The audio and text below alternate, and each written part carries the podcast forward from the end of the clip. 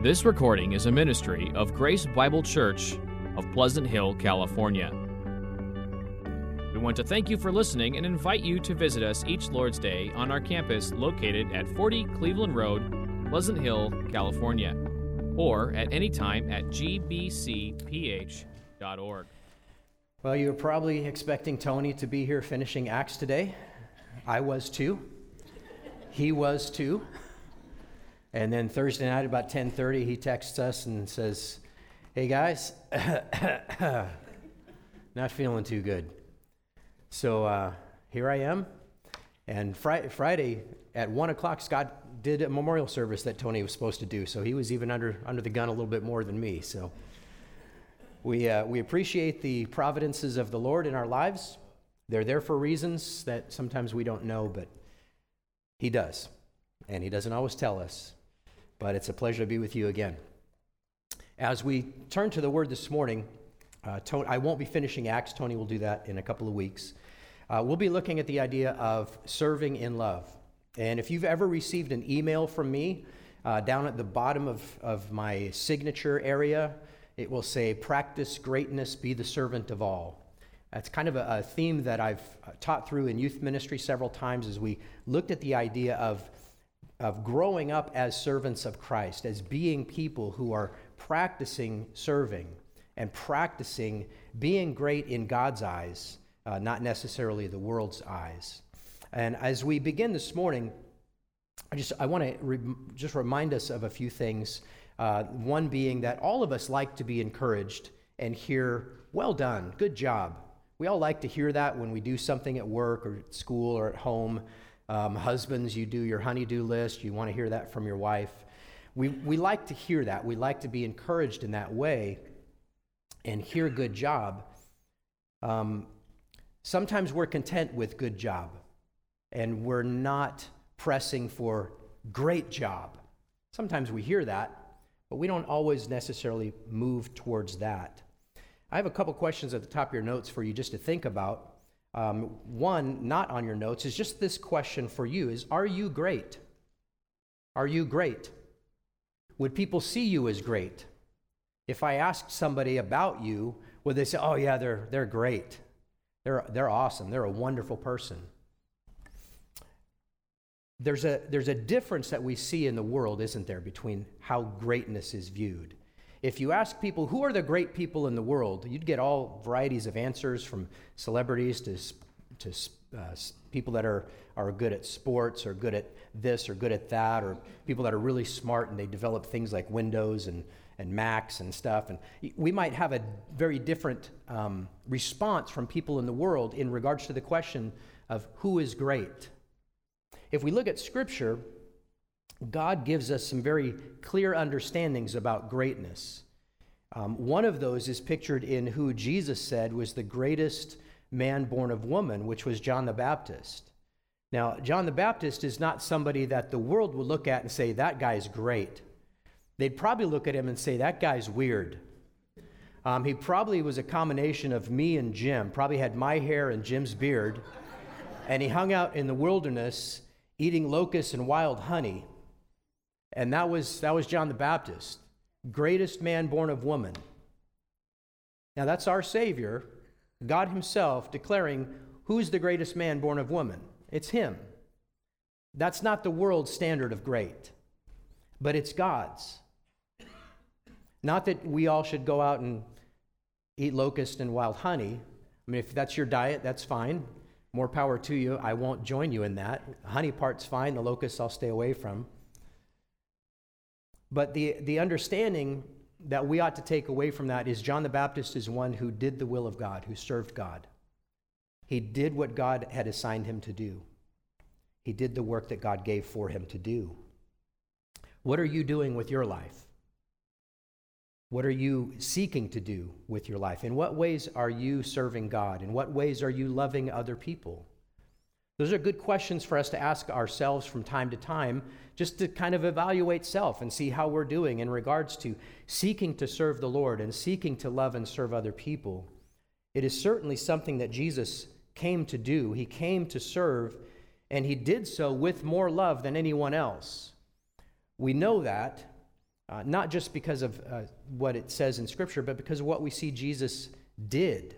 One of the things he even said to the disciples is that no one has greater love than if you were to lay down your life for a friend. And we know that he did that for his people, that Jesus gave up his life that we might have life.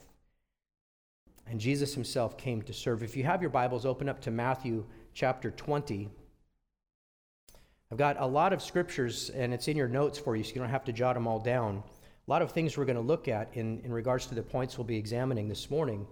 But I want to start from this passage in Matthew chapter 20.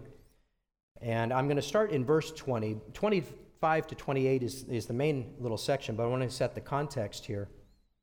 In verse 20, we read this Then the mother of the sons of Zebedee, that's James and John, came up to him, to Jesus, with her sons, and kneeling before him, she asked him for something. And he said to her, What do you want? She said to him, Say that these two sons of mine are to sit one at your right hand and one at your left in your kingdom. Jesus answered, You do not know what you are asking. And to the sons he said, Are you able to drink the cup that I am to drink? And they said to him, We are able. He said to them, You will drink my cup, but to sit at my right hand and at my left, is not mine to grant, but it is for those for whom it has been prepared by my Father. And when the ten heard it, they were indignant at the two brothers. But Jesus called them to him and said, You know that the rulers of the Gentiles lord it over them with their great ones exercise with their and their great ones exercise authority over them. It shall not be so among you. But whoever would be great among you must be your servant. And whoever would be first among you must be your slave.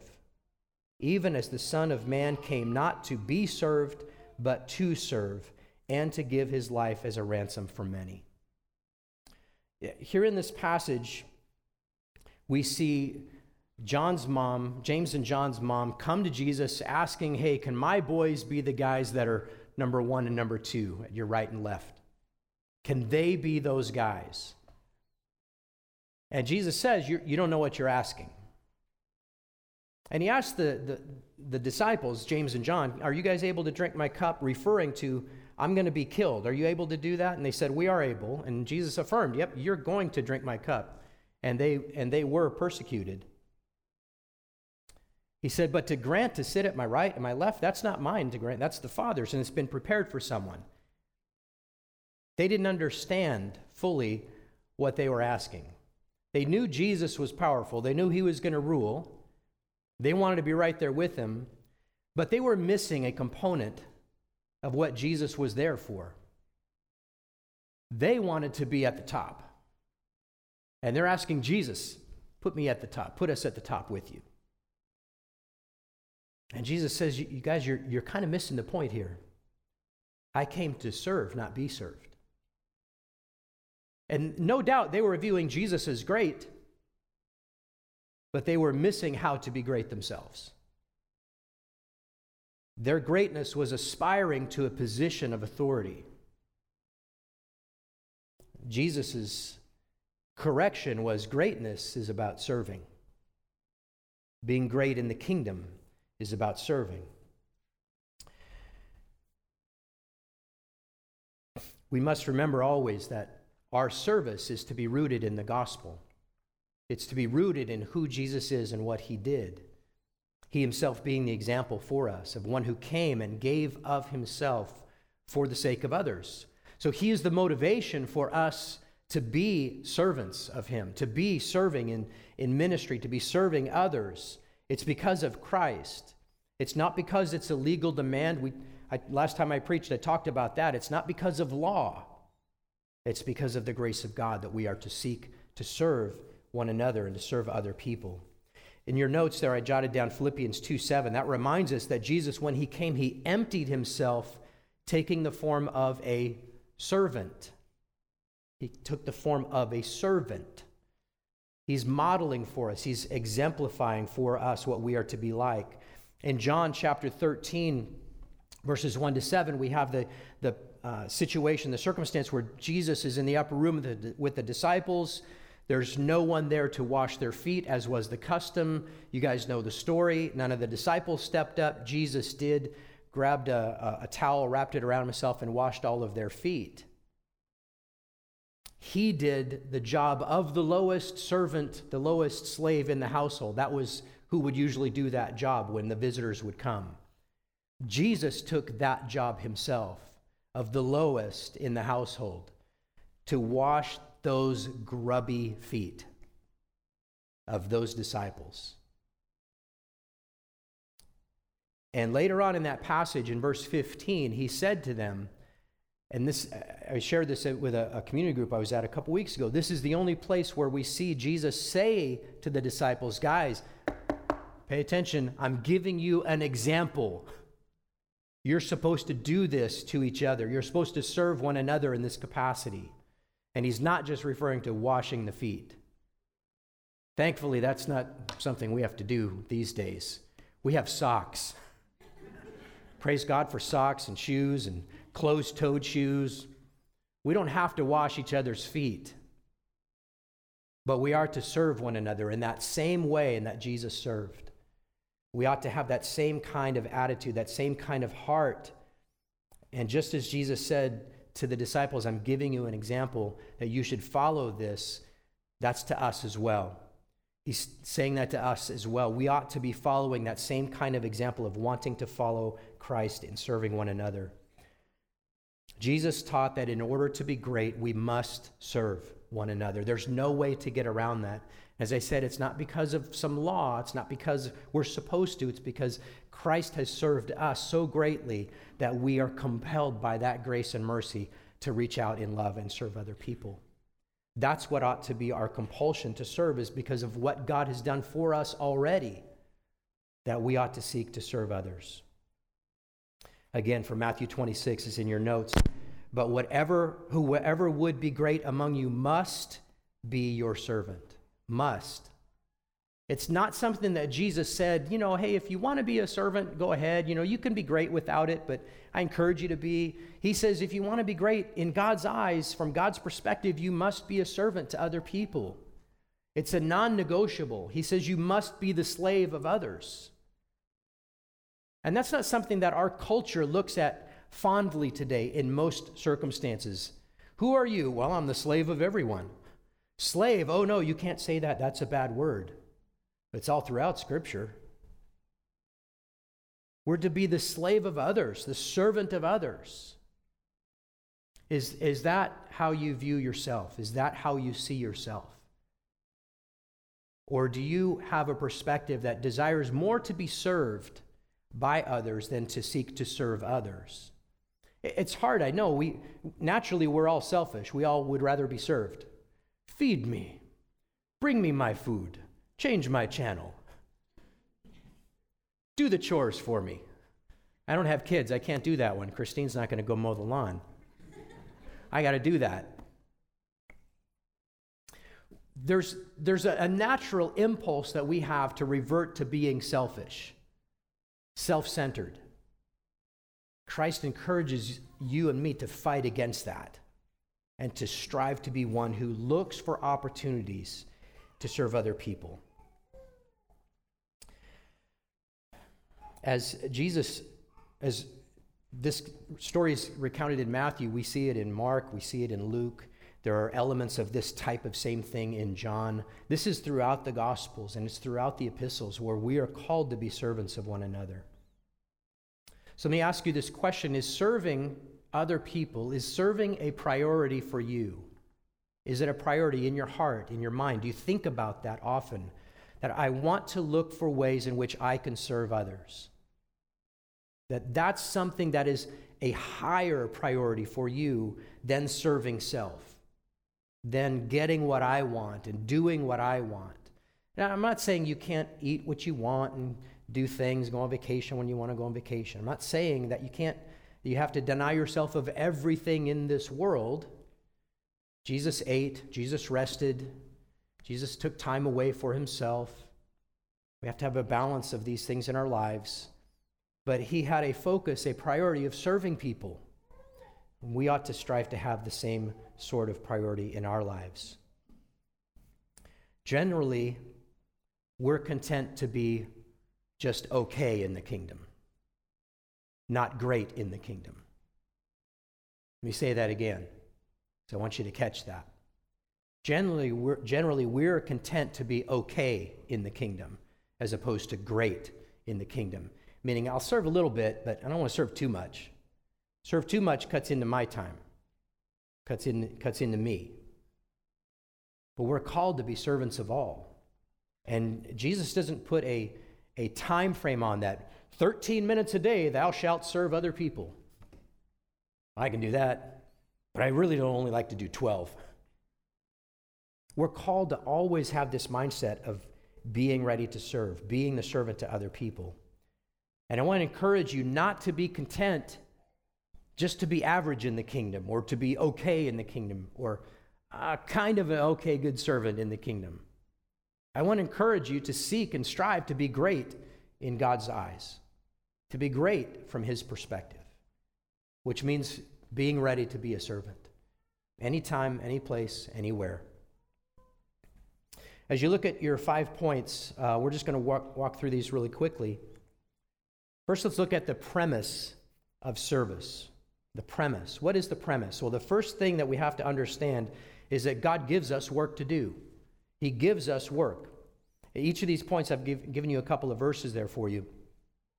But the work that God gives us to do, He gives to us in many areas, many ways.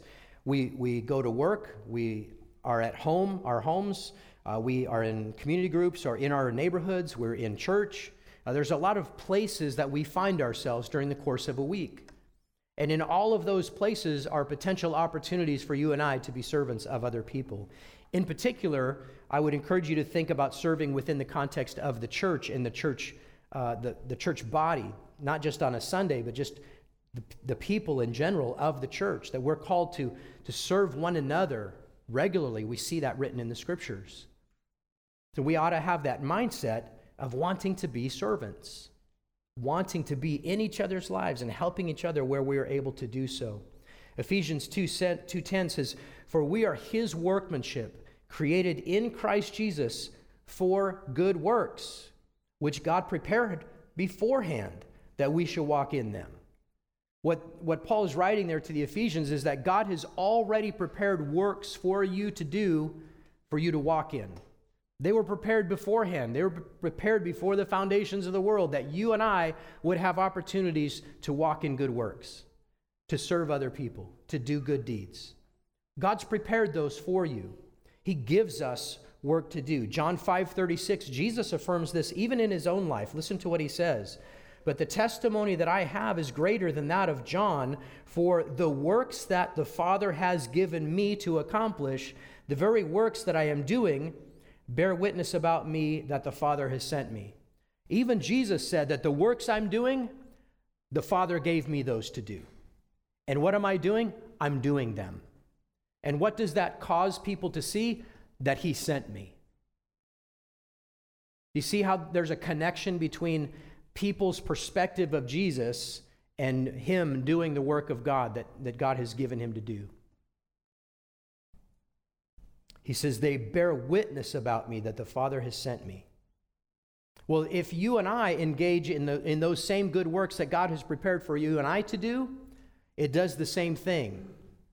It bears witness that God has, has given us works to do, that He is working in us and through us for His will and for His purpose and for His good pleasure.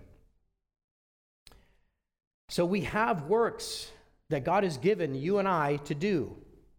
So don't be afraid that you're not given anything. Don't, don't be of the perspective that, well, you know, God probably skipped me over. I'm not very talented. I don't have much to offer, so he probably only, only gave me one or two things to do my whole life. Don't be like that. Be expectant. Be expectant that God has already prepared works for you to do. Our job is then to do what? Spot them and then walk in them.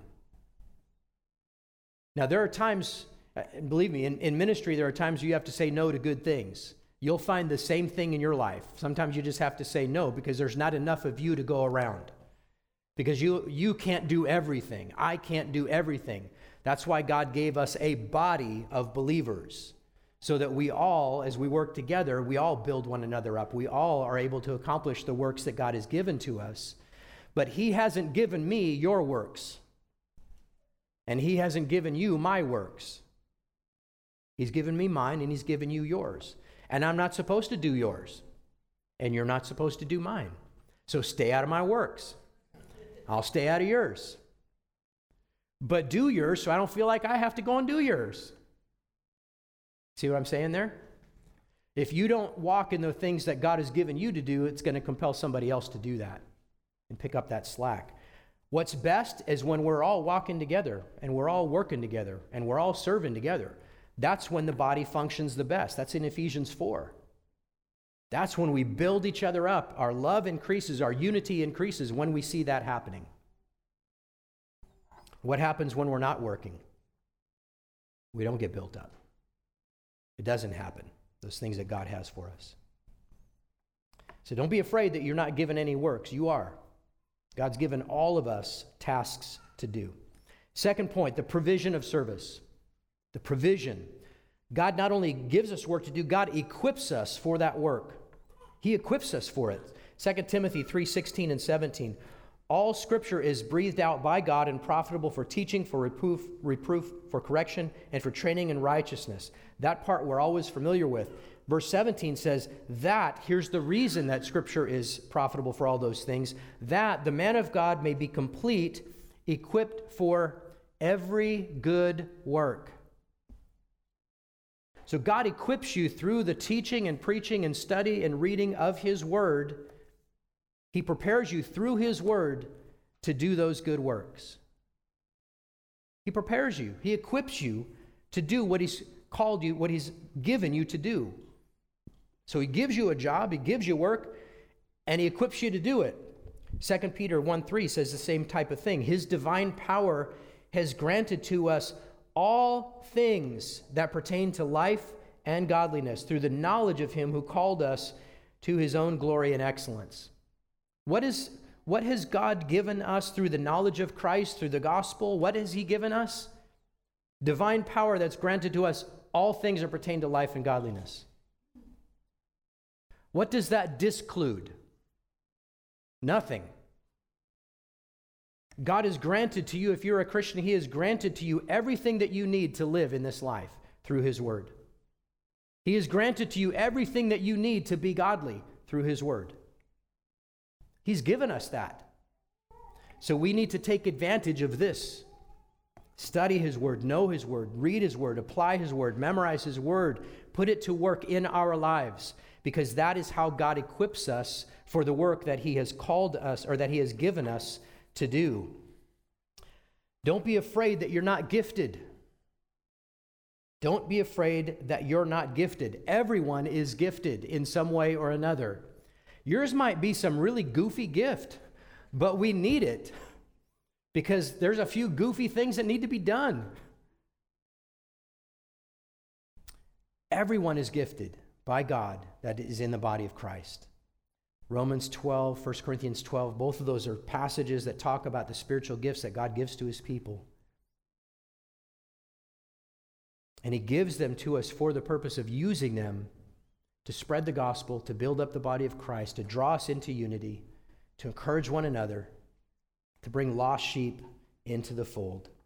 All of these things are part of our work, part of the ways that we serve Him and one another.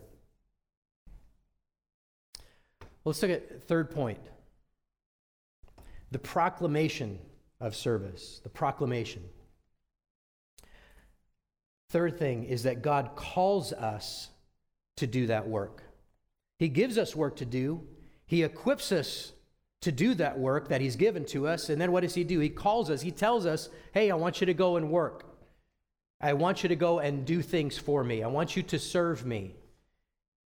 He's not quiet about that, is he? We could look at dozens of ver- dozens of verses that speak about God calling us to be servants, calling us to work, calling us to do what he's called us to do. I'm just giving you a couple here in your notes. Matthew 5, uh, Matthew 5, verses 13 to 16, the beginning of, of the Sermon on the Mount, when Jesus is preaching, he says, You are the salt of the earth. But if salt has lost its taste, how shall its saltiness be restored? It is no longer good for anything except to be thrown out and trampled under people's feet. You are the light of the world. A city set on a hill cannot be hidden, nor do people light a lamp and put it under a basket, but on a stand, and it gives light to all in the house. In the same way, let your light shine before others, so that they may see your good works and give glory to your Father who is in heaven. Jesus here, he is telling us, you are the salt, you are the light. You have good works that you are to do. Let those shine. Let those be known. Let that be an active part of your life. That you are looking for opportunities to represent Christ in this world. Be it in your home, in your church, in your neighborhood, at your job, at your school, that you would seek to be the light that is set on a hill, not hidden under a basket. That you would seek to be actual salt, not some salt substitute that has no saltiness. Nobody likes that. We like salt on our food. Be the flavor. When you go out, seek to do this. Jesus is calling us to let those good works be seen. Let them be seen. Philippians 2:12 says, "Therefore, my beloved, as you have always obeyed, so now, not only in my presence, but much more in my absence, work out your own salvation with fear and trembling." Why does Paul say to do that? Because God is both at will and, and at will to, uh, to work in you for his good pleasure, for his will to, to happen. He's working in you and through you to accomplish his will and purpose. So, therefore, we ought to be ready to go out and work, to work out our salvation. That doesn't mean strive to get salvation. That doesn't mean strive to maintain salvation. It means live out your salvation. Live out who you are in Christ. If you are a believer, be the salt, be the light, live like that out in this world. That's getting harder and harder in some ways, isn't it? As we see more and more darkness kind of squeezing us in around uh, here and there, different places. But God doesn't change his call, does he? He doesn't change and say, hey, when it, when it gets tough, when it gets a little darker around you, it's okay, you can, you can hide back a little bit. He doesn't say to do that. He says, let your, let your light be set on a hill, not under a basket. In other passages, he calls us to expose the, the deeds of darkness, expose the darkness, not run from it, not hide from it, not seek to get along with it. Expose it. It's one of the ways that we serve the Lord. The work that God calls us to do is not like the work that the world is about doing, is it? If you look at the world, there are definite things in the world that people are drawn to in terms of their work, their tasks, what they want to accomplish, what they want to see happen. World peace. And the World Health Organization will get that or this other organization will get that. Bill Gates will achieve that. All these people that would like to have everything go just a certain way.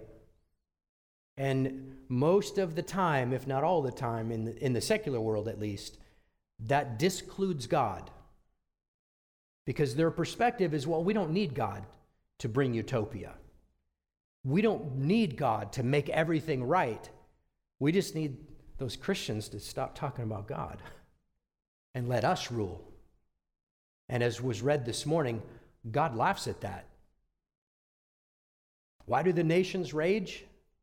Why do they plot and scheme? God sits on his throne and laughs.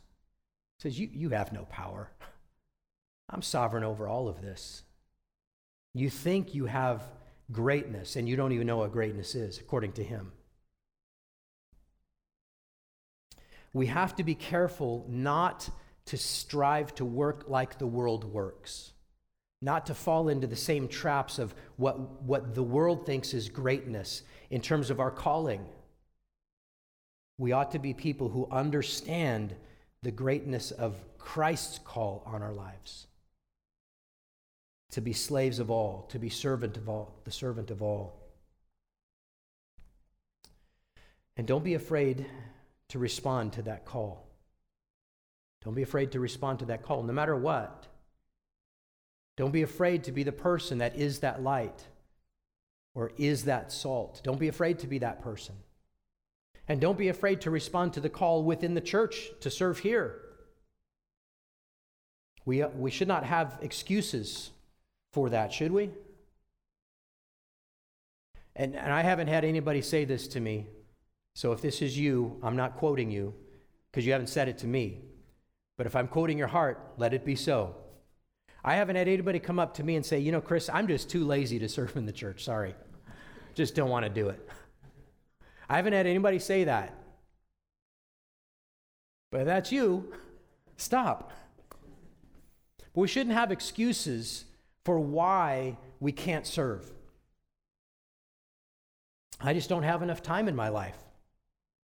I don't have giftedness. I don't have the abilities.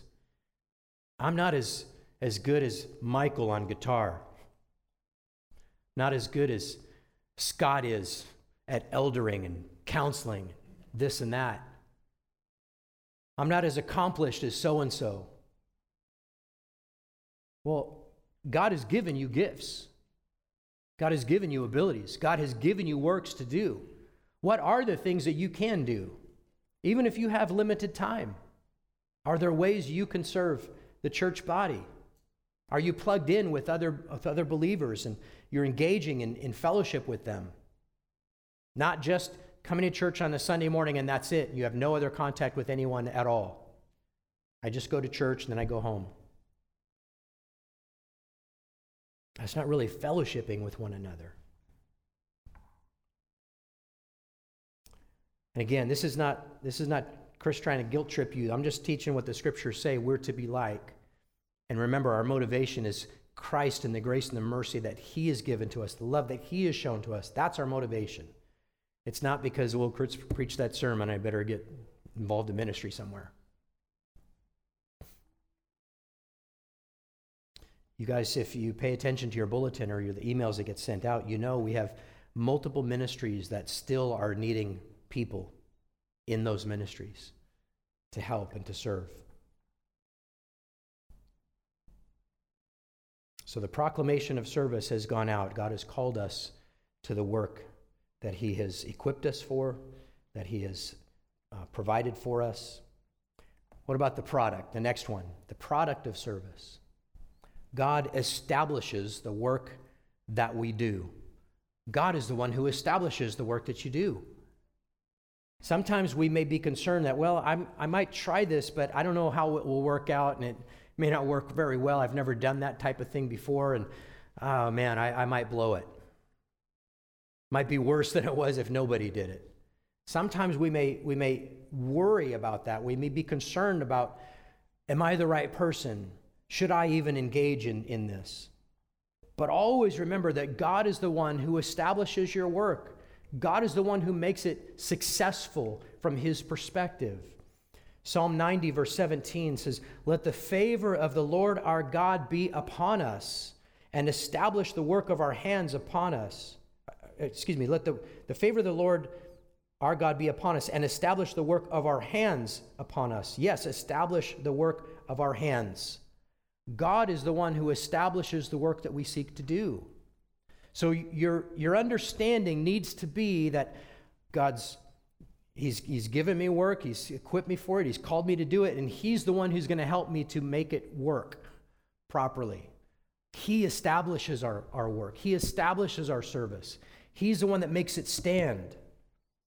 Proverbs 16, 3 says, Commit your work to the Lord, and your plans will be established. He is the one who is the, the strength behind it all. He's the engine of the car, if you will. He's what makes it go, He's what makes it work. You and I are to be people that are dependent on God, who's given us everything we need to do works for Him, and we should depend that He's going to be depend on Him being the one who will establish those works and actually make them successful from His perspective. You and I need to trust that. Don't be afraid to fail. And I use that in quotes. Don't be afraid to fail. The world will look at many people in Scripture as failures. Jeremiah would have been a failure as a prophet. Noah would have been a failure as one warning people about the coming flood. Only eight in the ark. Noah did a terrible job. He had 120 years to tell people. He would be looked at as a failure. Many others in Scripture would be looked at as failures from a worldly perspective. But from a godly perspective, from God's vantage point, they were successful people. Why? Because they did the work that God had called them to do. Now, Jeremiah had no converts in 40 years and people that wanted to kill him. Not successful from the world, God's perspective, successful Jonah, or successful Jeremiah. You did what I called you to do. Don't be afraid to appear as if you have failed. And if you blow it, you know what? That's okay. You were there, you tried to serve.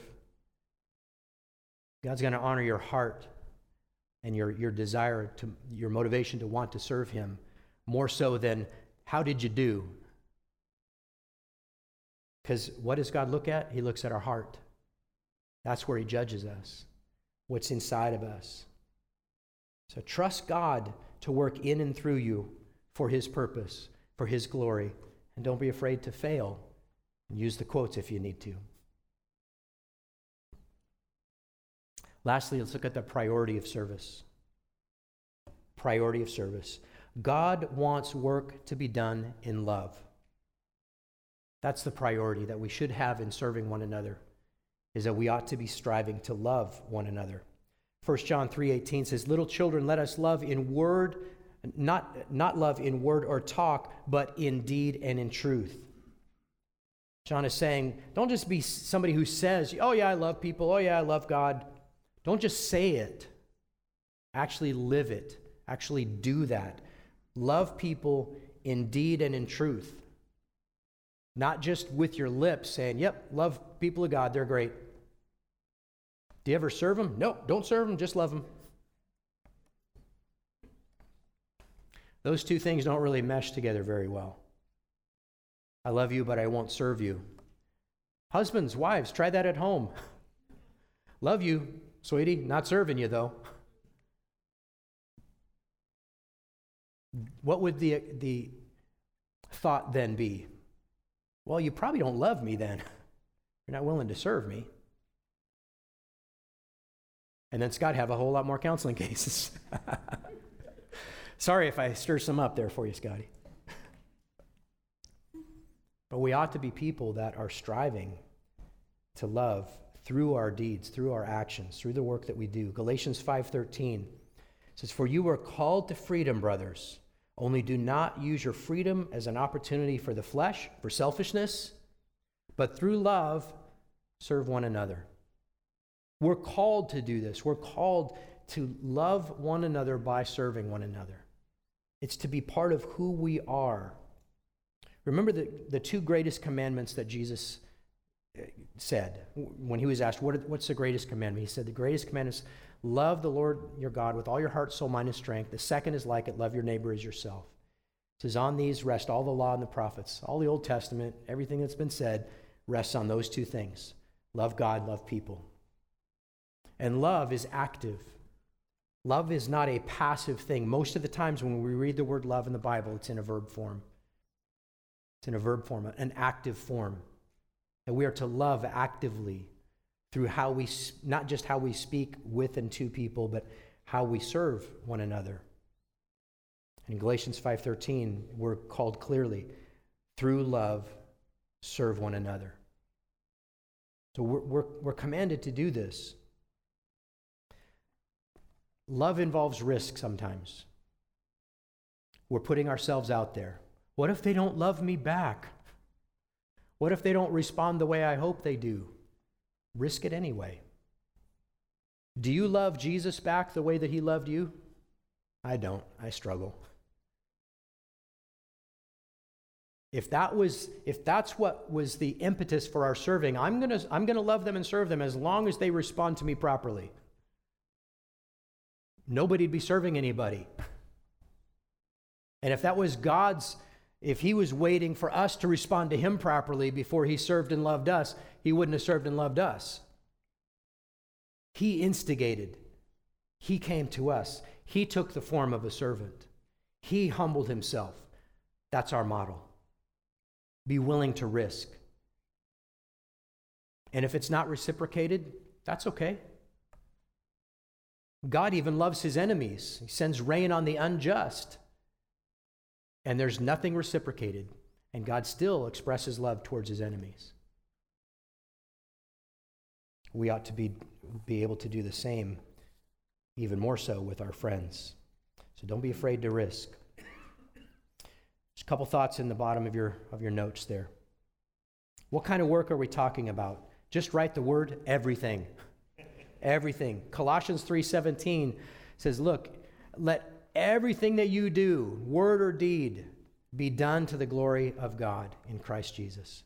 Everything that we do, everything that we say is to be done to God's glory and ought to be a part of how we're viewing serving other people. How do we know our work matters? How do we know what matters? Your last little blank there God Himself.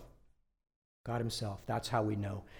1 Corinthians 15 58 says that as, as we serve the Lord, we know that if our focus is Him, if we're looking to Him, our labor in Christ is not in vain. It's not in vain. If we're seeking to truly serve the Lord, it's not for nothing. It is effective. Trust God to establish the work of your hands. You and I, we can't establish our work, but God does. We need to trust Him to do that. So I, I want to encourage you to practice greatness. Practice greatness. Be great in the kingdom. Be the servant of all in the love of Jesus. That's what we're called to do. And I just encourage you to jot down 1 Corinthians 13 just as a reminder of how that love looks. Just read through that sometime on your own. What is that love supposed to look like as you seek to serve people with a loving heart? Don't let fear keep you from serving. Don't let anything else keep you from serving. And I encourage you don't just seek a, quote, good job from the world. Rather, seek to hear, a well done, good and faithful servant from your Heavenly Father. That's much more precious and valuable than good job from the world. Let's pray.